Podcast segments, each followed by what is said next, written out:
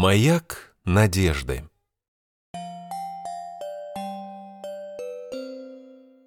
Запах морской соли и шум моря окутывали Мари. Открыв глаза, она поняла, что оказалась в маленькой деревянной лодке, покачивающейся на волнах. Неподалеку прибой охватывал берег с неутолимой силой, а вода словно бы вовлекала невысокий маяк все глубже и глубже в свои объятия.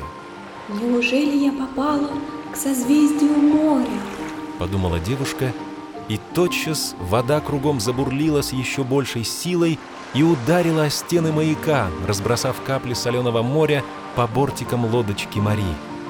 Маяк словно бы отозвался на попытки водного простора сломить его и в ответ засиял еще более ярким светом, покрывая неспокойных барашков из волн. Небо словно сливалось с морем воедино, а скалистый утес с маяком скрывали собой горизонт.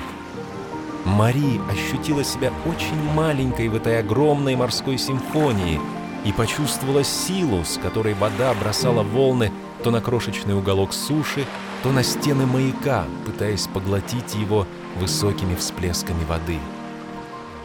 Неожиданно лодка начала менять свое направление, будто бы кто-то подталкивал деревянную посудину в сторону, прочь от маяка.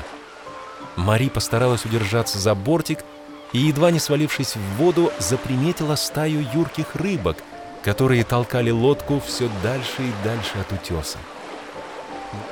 Вот уж не думала, что ты сможешь удержаться, Мари. Не каждый сумел бы устоять на ногах.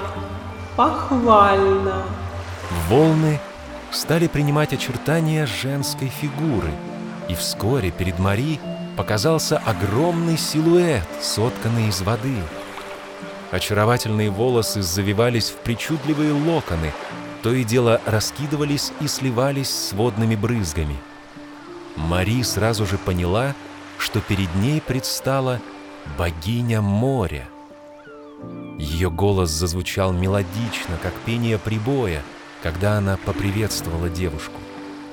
Здравствуй, Мари. Добро пожаловать в мои владения.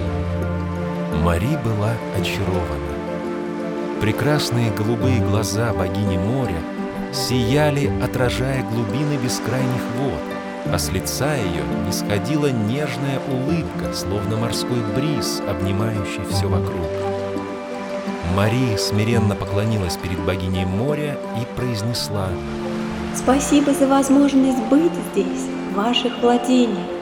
Я всегда хотела знать немножечко больше о силе воды и не могу не заметить, с какой мощью вы покрывали утес с маяком». Мария осторожно поделилась наблюдением, чтобы разузнать у богини моря, почему она так настойчиво пыталась сбить с утеса красивый маяк, который гордо выдерживал натиск сильных волн. Богиня моря улыбнулась, признав решимость Мари, и провела рукой по волшебным водным струям, создавая красивые узоры и подталкивая девушку ближе к себе. Вода и суша вместе со всеми жителями находятся в вечном поиске равновесия и взаимопонимания. Суша считает себя стабильной и прочной, в то время как я стремлюсь быть свободной и подвижной. Что, скажем, прекрасней, Мария, крошечный скалистый утес с маяком или же мои величественные волны? Мари задумчиво наклонила голову на бок, тщательно подбирая ответ на этот сложный вопрос. Позвольте заметить, прекрасная богиня моря, что ваша сила и стремление к свободе поистине невероятны. Но ведь и суша по-своему волшебна. Представьте, как много удивительных существ живет на просторах вашего созвездия и в воде, на суше. В моем мире земля и вода неразрывно существуют вместе, создавая собой уникальные и необыкновенные места, которые люди любят одинаково сильно. Мари стала рассказывать богине моря добрые истории и о дельфинах, которые живут на ее родной планете, и о белых медведях, которые любят погреться на заснеженных островках. и, конечно же, о птицах, которые парят в воздухе над сушей и морем. Вода и земля на моей планете живут дружно. Мари сделала паузу, прищурилась и решилась на хитрость во имя примирения двух сил. Если вы, прекрасная богиня моря, дадите мне что-то особенное в дар для суши, то я непременно отправлюсь туда и расскажу о вашей щедрости, красоте и могуществе. В конце концов, этот маленький утес с маяком стал надеждой на спасение в тот миг, когда я думала, что ваши могущественные волны поглотят меня вместе с лодочкой. Может быть, у вашего партнерства тоже есть надежда.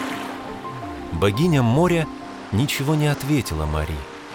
Но в тот же миг вода кругом забурлила, и на ее поверхности показалась сверкающая перламутром красивая ракушка. Богиня моря открыла ее, и сияние невероятной красоты жемчужины осветило лицо Марии. Она была уверена, что безмолвный дар для суши станет настоящим маяком надежды на партнерство. А как иначе, если кто-то отдает другому что-то очень ценное и важное? Верно?